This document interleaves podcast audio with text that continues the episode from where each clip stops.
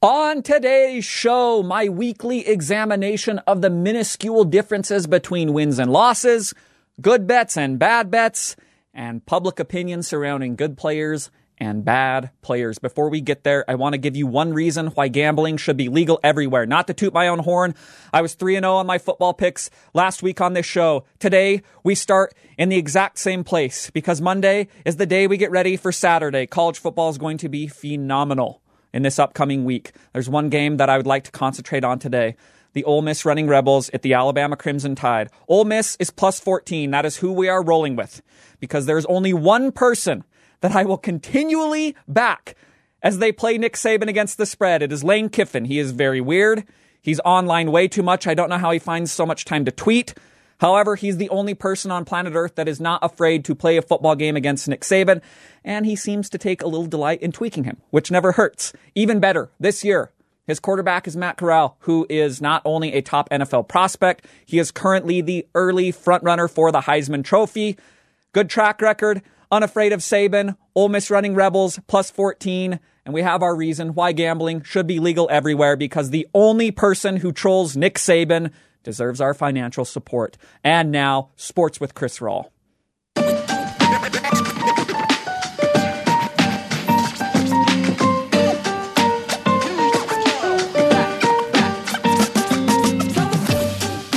Welcome to Monday on the Margins weekly examination of good losses, bad losses, good bets, bad bets, good players, bad players, and just the fact that all of these things are separated by literally nothing, a hair off of my chin currently.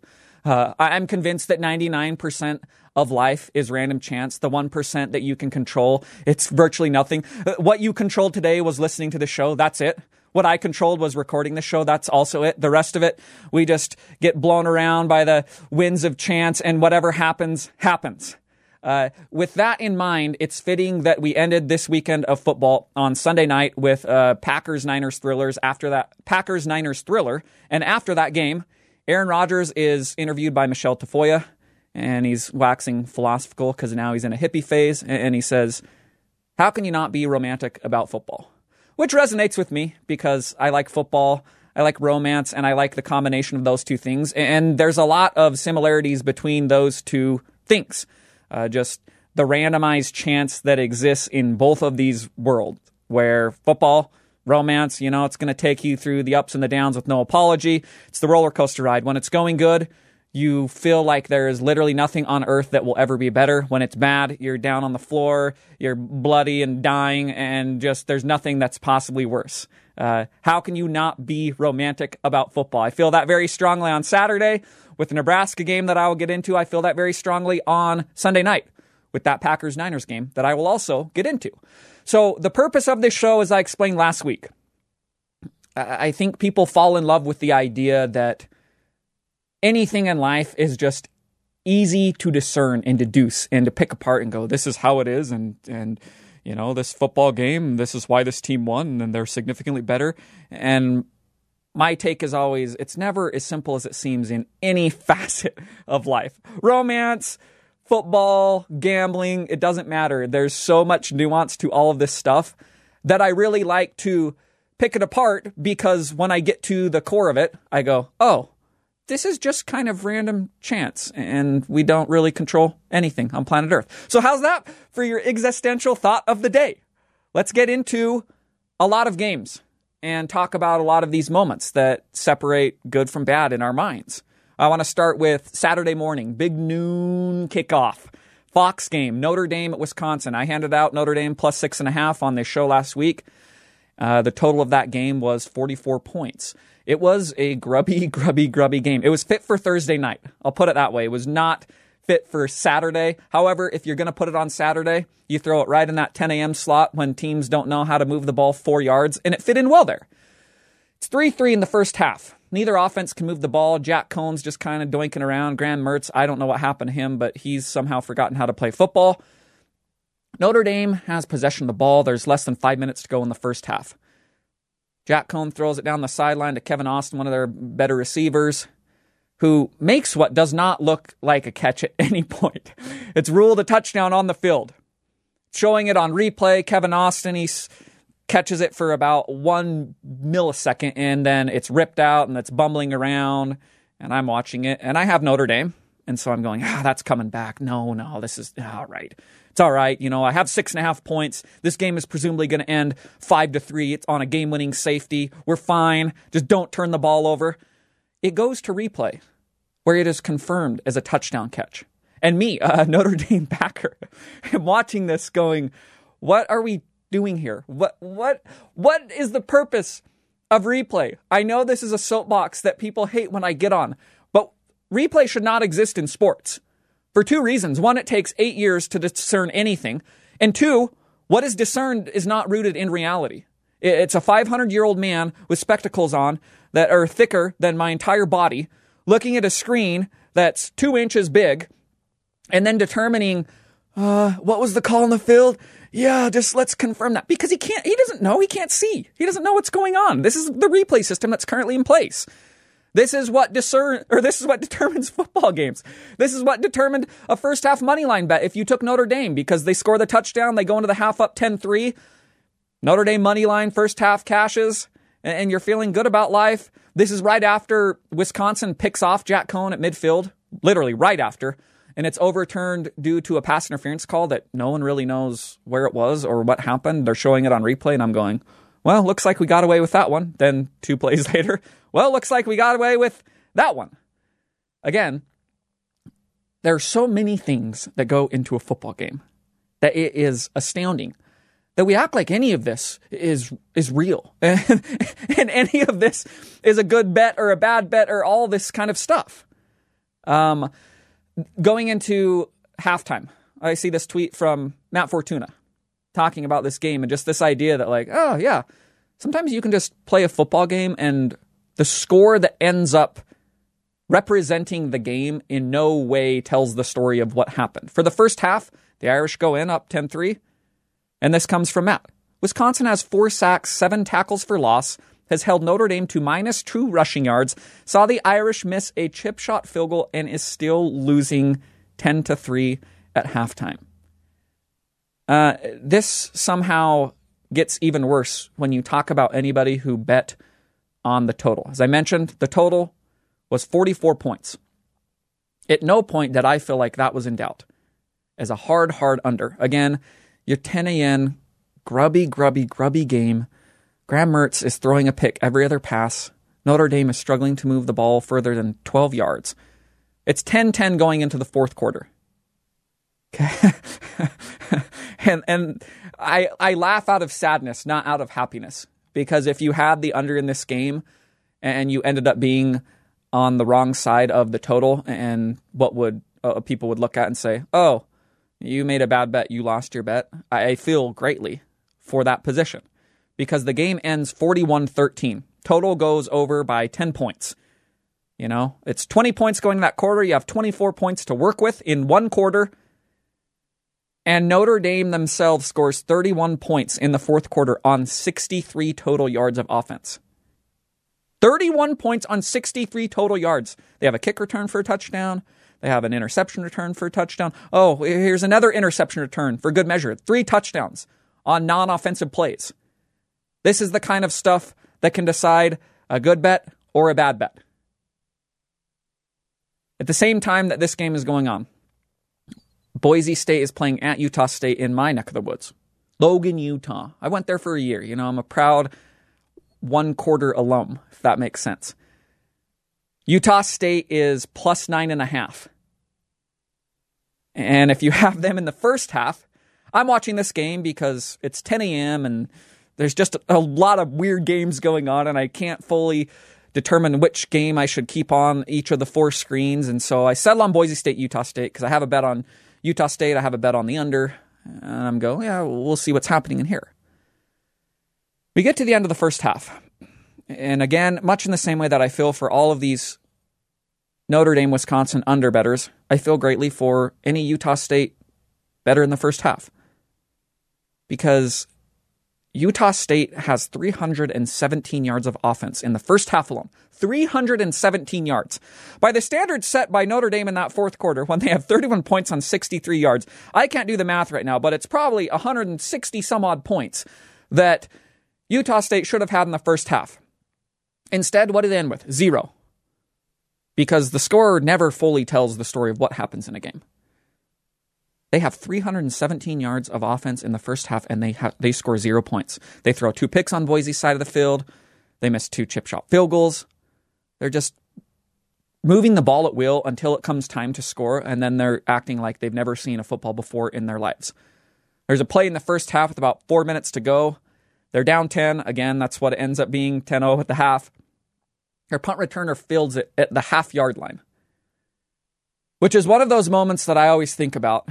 Special teams blunders, I will get into that greatly later on. But there are always special teams plays in the NFL game and especially the collegiate game where I just don't understand how they continually happen over and over. Because my understanding of the situation is always you're anchored at a certain point as a punt returner, and you can't extend back beyond that point because you don't want to field the ball at the half yard line. So when you're at the 10 yard line, you go, oh, well, the ball's going over my head. If it goes into the end zone, great for us. If not, so be it. But the thing that I'm not going to do is field the ball at my half yard line and get tackled, thus pinning my offense and having to force them to drive 99 and a half yards to try and get points, which they end up driving down there. And, and what happens? Their kicker another special teams blunder, misses a chip shot field goal. This is the kind of stuff that decides bets. This is the kind of stuff that decides games. Nothing, nothing is controllable. Your offense can move the ball for 317 yards and you can score zero points, or your offense can move the ball for 63 yards in a quarter and score 31. It's just who knows what you're going to get. It's a grab bag. Speaking of kickers, there's always an incredible amount of games again, collegiately and professionally, as I will get into, that are simply just decided by kickers, which is weird because no one really ever thinks of kickers. They kick into a net on the side of the field for the vast majority of the game. They don't even practice with the team, they just kick on their own. They're like not really football players by most discernible measures. And yet, what decides outright wins and losses a lot of the time, what decides point spreads, totals, what decides players' legacies is whether or not a kicker comes in and kicks the ball through the uprights or not. That's the difference between a clutch drive and a non clutch drive. And, and at first, I'm thinking about this in the Clemson NC State game. It's probably the biggest upset of the weekend. Clemson goes in as 10 point favorites to NC State, and they lose in double overtime. Total of that game is 48 points. Important to note. Uh, NC State's kicker does not have himself a fine game. He misses two field goals during the course of the game. NC State drives at the end of the regulation. It's 14 14. If you have bet the under in this game, much like Notre Dame, Wisconsin, you are feeling very good about life because nobody can move the ball. Clemson's offense is the most anemic thing that I've ever seen. Their defense is actually good, so they're containing NC State. That's why it's 14 14 through 59 minutes and 58 seconds or whatever it was. And NC State sends out their kicker to win the game 39 yards away. I always have a metric. It's not a metric, it's a it's a philosophy. When it shows a close up of a kicker as they're getting ready for these things and it just shows their face and they've already missed field goals in the game, I can immediately know if they're going to miss or not. It's not 100% proven fact, but it's like this spiritual connection where I see him and I go, oh no, this just isn't going to go well. And it shows this guy and he's lining up for a 39 yard field goal. And I go, this just, it's not going to go well. There's just no way. And so he biffs it. And it feels like the tides have turned and Lady Luck is shining down on Clemson and they're somehow going to eke out this win. And instead, it goes into overtime. They exchange touchdowns. And then NC State scores to win the game 27 21. Remember that total 48 points. Now it ends on the push number. Just another grotesque moment for anybody who bet an under in a game that at no point seemed in doubt. And then in the blink of an eye, kicks were missed, and it meant more, more points were scored in overtime. This is this is the margins. This is where every gambler lives. This is where every fan of football lives.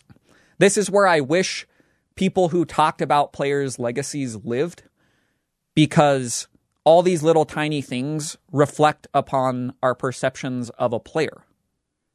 And I always find this to be very strange. For me, the legacy is always just did I think that person was good or bad at football? And here are all the things that I can say to support that. It's never really going to be you remember this clutch game that happened here? Because I understand in any individual game, moments like this pile up over and over and over and over and over to the point where trying to unravel the threads of any individual game, it's just insanity. You get to the end and, and you do what I did at the start of this. You have an existential moment and you go, none of this matters. None of this is controllable. Just go about your lives and control the 1%. Just listen to the show, record the show. That's it. Uh, I always have people ask me when it comes to the sport of college football. They're like, ah, there's too many blowouts and stuff. And I go, yeah, there, there are. However, this is a great selling point for gambling. It's what I always will tell people. You can have a game like Akron, Ohio State, which we know is going to be a sacrifice. Akron's going to get put on the altar and cut in half, and we're going to pull out their entrails and, and, you know hang them onto a tree and do who knows what with them. I don't know what people do sacrifices. The main point is we know this going in. So if you want to have an interest in the game beyond watching entrails be spread across a tree, you bet. So I take Ohio State minus 48 points, knowing going in it's going to be so stupid in a way that I can't fully comprehend because games like this are always so stupid. The total of this game is 67 total points which sets up a pretty great gambling moment at the end of the game, which is so stupid. Again, I can't stress how stupid all of this is. You do it because you can't control anything, and so you give yourself up to it. Ohio State's up 59 to 7. Important to note, that's 52 point margin, so they are covering the spread. That is 66 total points, so the under is there by one point. Any points scored for Akron, that's going to swing the line and the total. And indeed, they're driving there right at the very end of the game. It's a 59 7 game. I'm glued to the screen. You know, the end are spread out, the heart's still beating there on the ground. I'm going, why did I bet on this? Is stupid. This is actually stupid. I truly had a moment, a, a moment of awakening. And Akron has, with nine seconds to go, Ohio State kind of blows a coverage as a wide open touchdown pass. Akron's quarterback throws it to a guy. It's Ohio State's 12th string. You know, they're pulling people out of the stands to play defense at this point. So it doesn't matter. They just don't want any injuries. And Akron has a wide open touchdown with nine seconds left to hit the over and to cash Akron plus 48. And he just drops it. and even as I'm winning the bet and I'm gleefully doing a little dance, I'm like, this is just dumb. This is just is dumb. That was a good bet. By by the actual way that bets are measured, which is did I cash or did I not, by that metric, it was a good bet. If you follow the stuff and the more you gamble, you just understand, holy cow, how is every one of these games a coin flip and just decided by the most random stuff? Wide open receiver can't catch a touchdown, and the under and Ohio State, that's a good bet. This stuff's crazy. I mean, this show could be eight hours long. I could just start recording it Monday morning and not stop until we get to grubby Thursday night football and then we start again on Monday, and then I record that entire duration. That's how many of these games are decided by weird stuff. That's how many of these games live in the margins. At the same time this is going on, I have Buffalo minus 13 against Old Dominion. Buffalo roars out to a 35 7 lead. I go, that's cash. I don't even have to worry about it. Next thing I know, I see it on the bottom line. Old Dominion storming back. Then they're storming back even more. Now I'm losing my bet. That's already out the window the outright win or loss is in doubt because Old Dominion scored. It's 35 34. It's the very end of the game. What's going to happen? How does this stuff get decided? By Old Dominion getting too excited about scoring this final touchdown, taking an unsportsmanlike celebration penalty, and then sending out their kicker to kick the game tying extra point at the very end of the game, who proceeds to miss because of the 15 yard penalty. And they lose outright despite cashing the plus 13. This is this this is how all this stuff is decided. How can you not be romantic about football? I'm coming back to this point because I felt this deeply on both ends of the spectrum. Saturday night, it's the lows of lows. I was the sacrificial victim. My entrails were spread out. My kidney was plucked out and put in a jar. You know?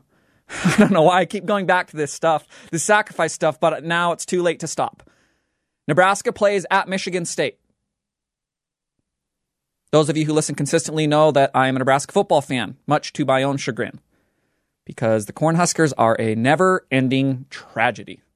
People feel bad when I tell them that I'm a Nebraska fan. That's not an exaggeration. I've never had this happen in my entire life in any sport. Talk with some stranger. Oh, you like NHL? Well, who are you a fan of? I go, Colorado Avalanche. They go, oh, I love Colorado. They go, oh, no, I'm a Detroit Red Wings fan. I dislike Colorado. Just the normal sports stuff. And now, within the last few years, when I come across people who are college football fans, and they go, oh, well, who do you follow? You know, I love the sport. I go, I'm a Nebraska fan. And they go, oh. It's like this sad, like you would treat a wounded animal you know, that you need to put down when you come across them on a trail and you go, oh, this deer has a broken leg. It's not going to make it out in the wild. You know, I feel bad for this. That's how people treat me in present day. And it makes sense if you ever watch a Nebraska football game because I can't comprehend how any of this happens anymore. I really can't. It's lost on me. My ability to comprehend the way that Nebraska's games are decided, it is beyond my own comprehension. Nebraska's plus five at Michigan State. I want Nebraska to win outright. I take Nebraska at plus five because I believe there's value in that number. But I know that it's just setting up some sort of tragic ending in some way. I know that it's coming. I give myself a pep talk every single Nebraska game that means something against a normal or a good team. Michigan State's a ranked team coming in. A lot of people think they're reasonable and good. And I go, Chris, prepare yourself because Nebraska will find a way to do things. Nebraska will find a way to do things, not to do a thing, to do things that will defy your comprehension, that you've never seen, that will tie into the narrative that always exists that this team cannot stay out of its own way, but they'll do it in a way that you just you don't know until you see it. So just prepare yourself. This is a team that after Saturday is 5 and 15 in one possession games under Scott Frost. 5 and 15. This is a team that in their last six overtime games has not scored a single point. Overtime in college, you are given the ball. Your offense always gets a chance. You are given the ball at the 25 yard line of the opposition. You are already there. If you don't do anything, you have a 42 yard field goal. That's the baseline. Okay. In the last six, I'll read that stat again because I know you all, you all think that I misspoke. In their last six overtime games, Nebraska has not scored a point. This Michigan State game, it checks the traditional boxes. There's a million false starts. I don't know what's going on there.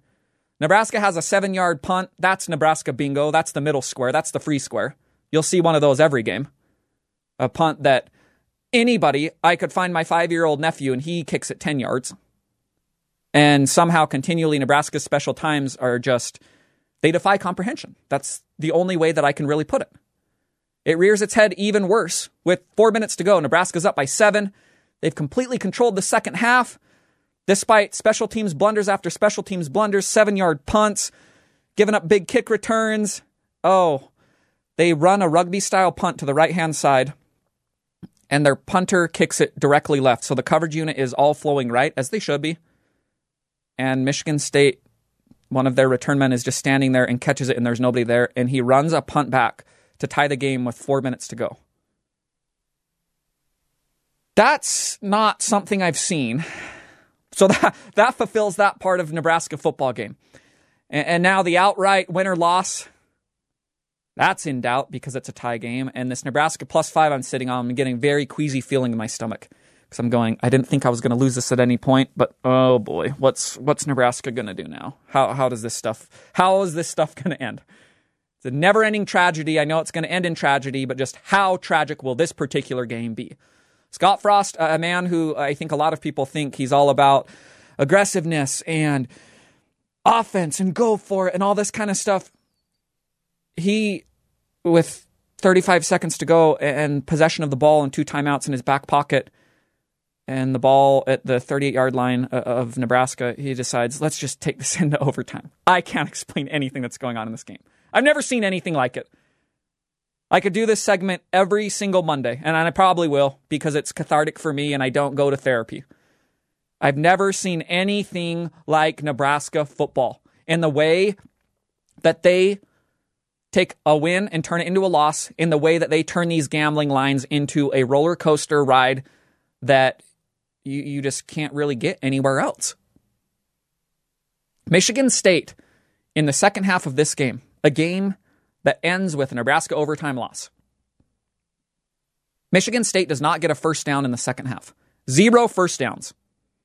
They don't get to 10 yards of offense in the second half. This is obviously not including overtime. Zero first downs in the second half. Nebraska outgains Michigan State 440 to 254, nearly a 200 yard edge for the Nebraska Cornhuskers. It would be nearly impossible for any team to lose this game, but not for Nebraska. The never ending tragedy. The team that just, they can find a way to pull defeat out of the jaws of victory in a way that defies comprehension and extends for decades. So there's an incredible sequence of events for this particular gambling line that if you were a part of it, you know how you know the the truth to the Aaron Rodgers uh, quote from Sunday night about football as romance and how thrilling of a ride in ways that are both good and bad any particular game can be. And you have to accept that both of them are going to happen. And they go to overtime. It's tied at 20s. Again, Nebraska's plus five. Nebraska gets the ball first. And Adrian Martinez on third down throws an interception that now the defensive back is returning, and he's the only one that can possibly stop it. And not only am I seeing this game unfold into a Nebraska loss, I'm also seeing this Nebraska plus five ticket dissolve into nothingness. And I'm thinking, oh my goodness gracious, Nebraska is going to not only lose, but lose as plus five underdogs against the spread on a walk-off interception return in overtime, something I've literally never seen.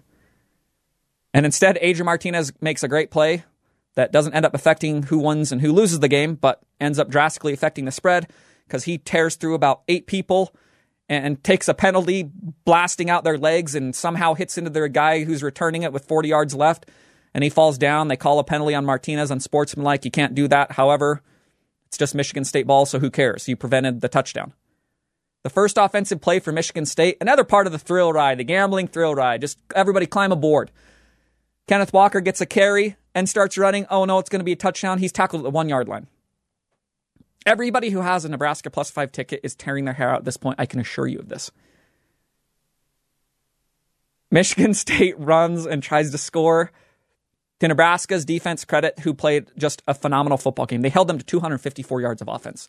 They deserve the victory in a way that I truly do feel bad for that entire unit. They've played great football games this year and they continually lose because they're saddled with special teams and coaching and an offense that doesn't know up from down. They storm in, they make a stop. Michigan State, they try to score another touchdown on second down, run it right up the middle. Nebraska holds. I'm going, just f- for the love of anything that's holy, just hold on this third down and let them kick the field goal. And at least, the very least, there's a small portion of me who will feel some sort of satisfaction from this ticket cashing. Michigan State does one better. They say, we're not going to take any chances. Send in the field goal unit on third down. They kick it. Nebraska loses. I can't fully piece together how it still happened, despite the fact that I just told a 20 minute story about it. Nebraska, the game closed at plus three and a half. I have them at plus five. You get them anywhere in that area. You have a good bet that is supported by what was in the box score, if which was supported by the balance that now is going into your gambling account. But if you watched it, you had to grind it out in a way that just I wouldn't wish upon my worst enemy. This is life in the margins, ladies and gentlemen. And it doesn't get any stranger when you extend to the NFL. At times, it almost gets more bizarre when it comes to the gambling side of it. Because the lines in the NFL are so sharp on the spread and the total.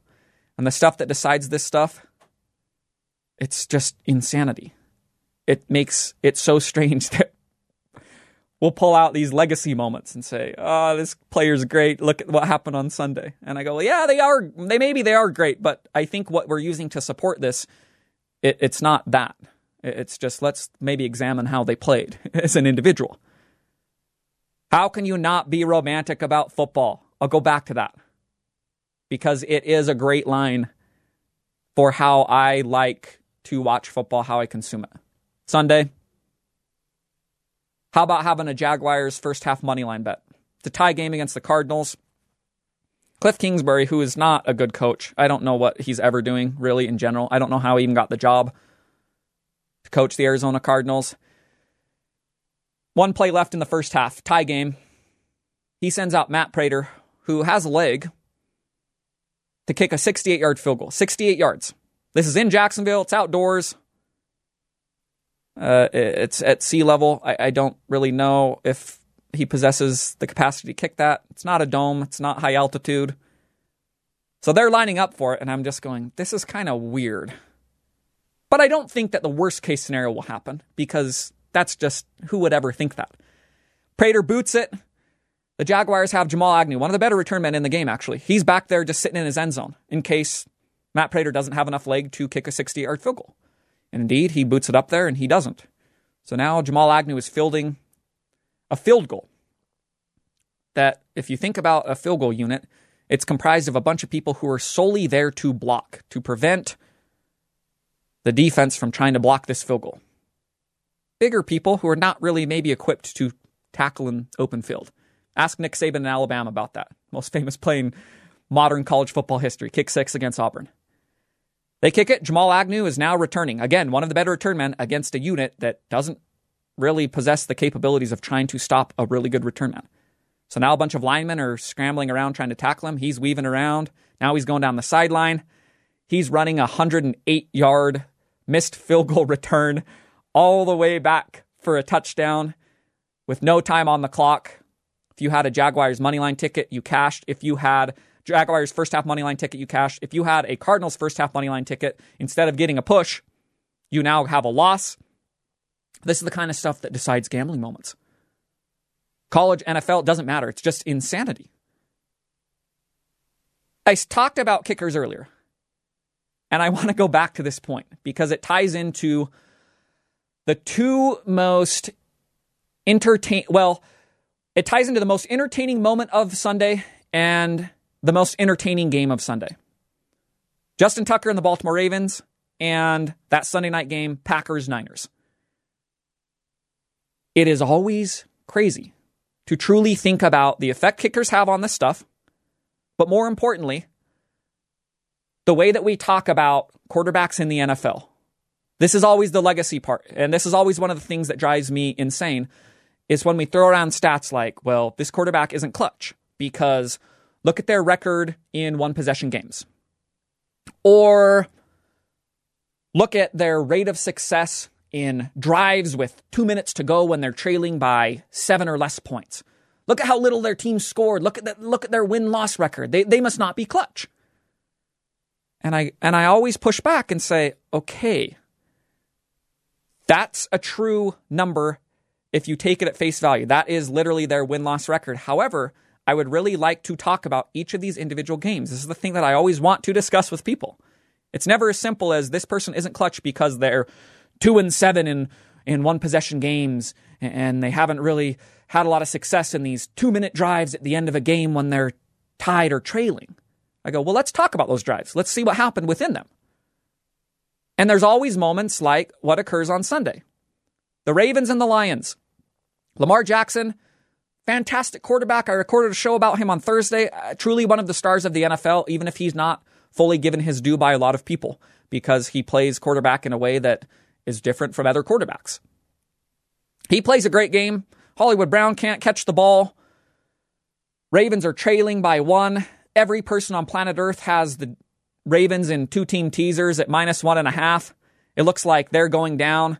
They're backed up. It's fourth and 14. There's no time on the clock. Lamar throws a great pass to give them life.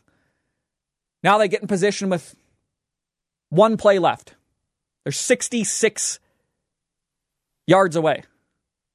Justin Tucker is the best kicker in the history of the NFL. He's inside of the dome. If anybody can do it, he can do it. You know, this is a different situation from Matt Prater out in Jacksonville. So they send Tucker in, but it's 66 yards. If he makes it, it's a new NFL record. Even for the best kicker in NFL history who's got an incredible leg, this is asking a lot. And he kicks it, and it's straight. So now we're all hanging in suspense. It's a great, great, great moment of theater. But it's also interesting to hit pause while the ball's in the air and it's straight and realize if Justin Tucker has this incredible otherworldly kick that would set an NFL record, if it goes in, this is a win for Lamar. It's a clutch drive that he pieced together, that he made an incredible throw on fourth and 14 with no timeouts, all that kind of stuff. And if the kick misses, it's a loss in the loss column for Lamar in these close games. And, and oh, now we can laugh at him, and he's not clutch. He just can't throw the ball downfield. That's why the Ravens couldn't win. These are the narratives that arise based solely upon this individual moment. I really want people to comprehend this in their brains. I think it's important to identify as we talk about narratives on other shows throughout the week or, or just with fans in general. That's what's riding upon the outcome of this kick. It's another piece in the puzzle of one of these two narratives. The ball, now we unpause, it's coming. Oh my goodness gracious. It hits the crossbar. He has enough leg to kick it exactly 66 yards and it bounces and we can't really tell if it's in or out. It's harkening back to the famous double doink against the uh, the Bears against the Eagles in the playoffs, and you can't tell if it's in or out. So it bounces straight up, and it, you don't know if it's forward or backwards. And the refs run out, and it's in. The Ravens are celebrating an incredible, truly an incredible moment. And also, Lamar's going to get his due, and rightfully so.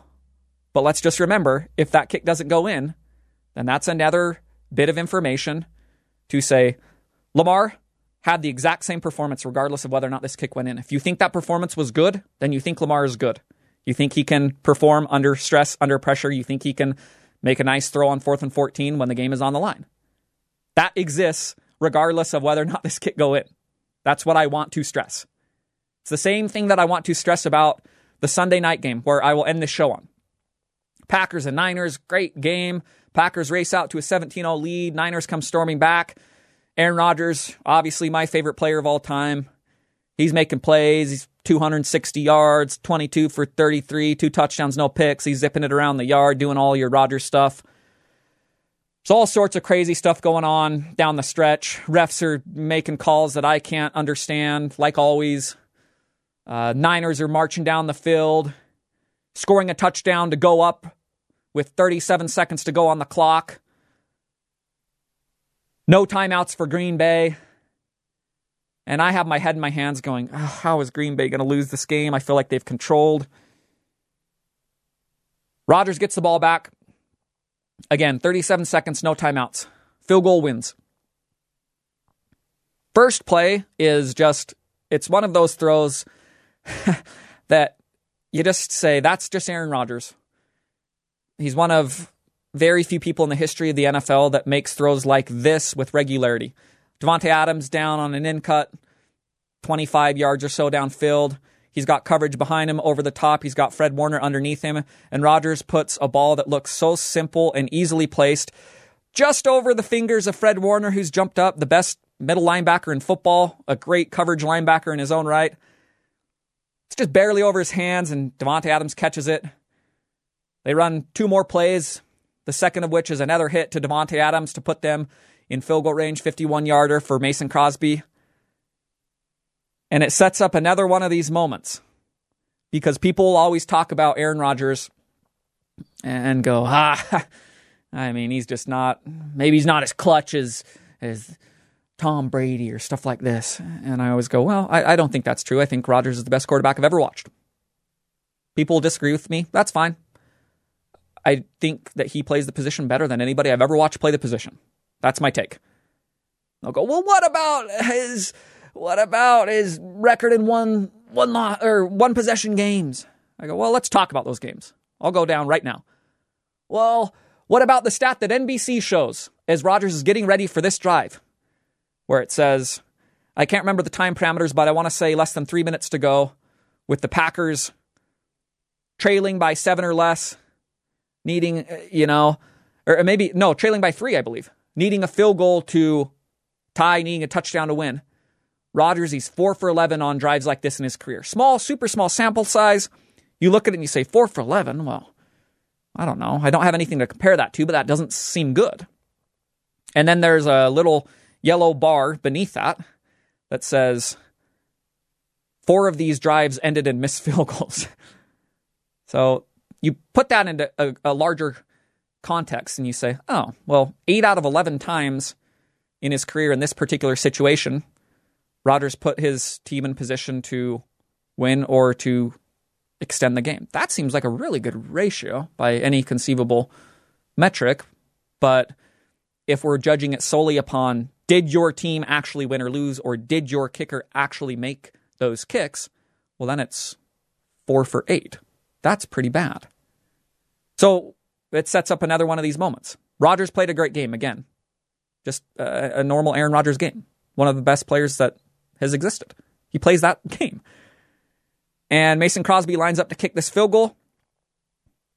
And as it's hanging in the air, you push the pause button and you go, if he misses, this is another one of those moments that down the road, we'll say, well, Rodgers just hasn't had a lot of success in, in these clutch scenarios. He's a bum.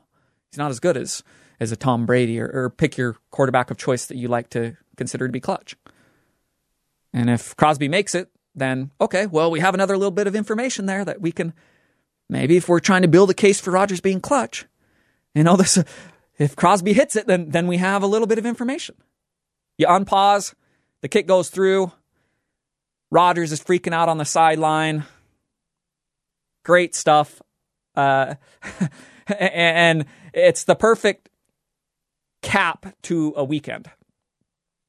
For me, uh, as I examine all of these margins and just what actually goes into a win or a loss, what actually goes into a good bet or a bad bet. Let's keep that in, in air quotes.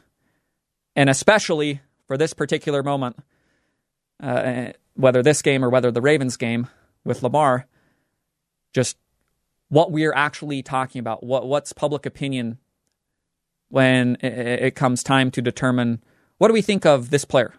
What do we think of Lamar? What do we think of Rodgers? Do we think that they can survive under the stress of the two minute drill? Do we think that you can win with them your quarterback? All this kind of stuff. That's Monday on the margins. That is the point of this entire show. And I'll wrap it all up with the words of Aaron Rodgers. How can you not be romantic about football?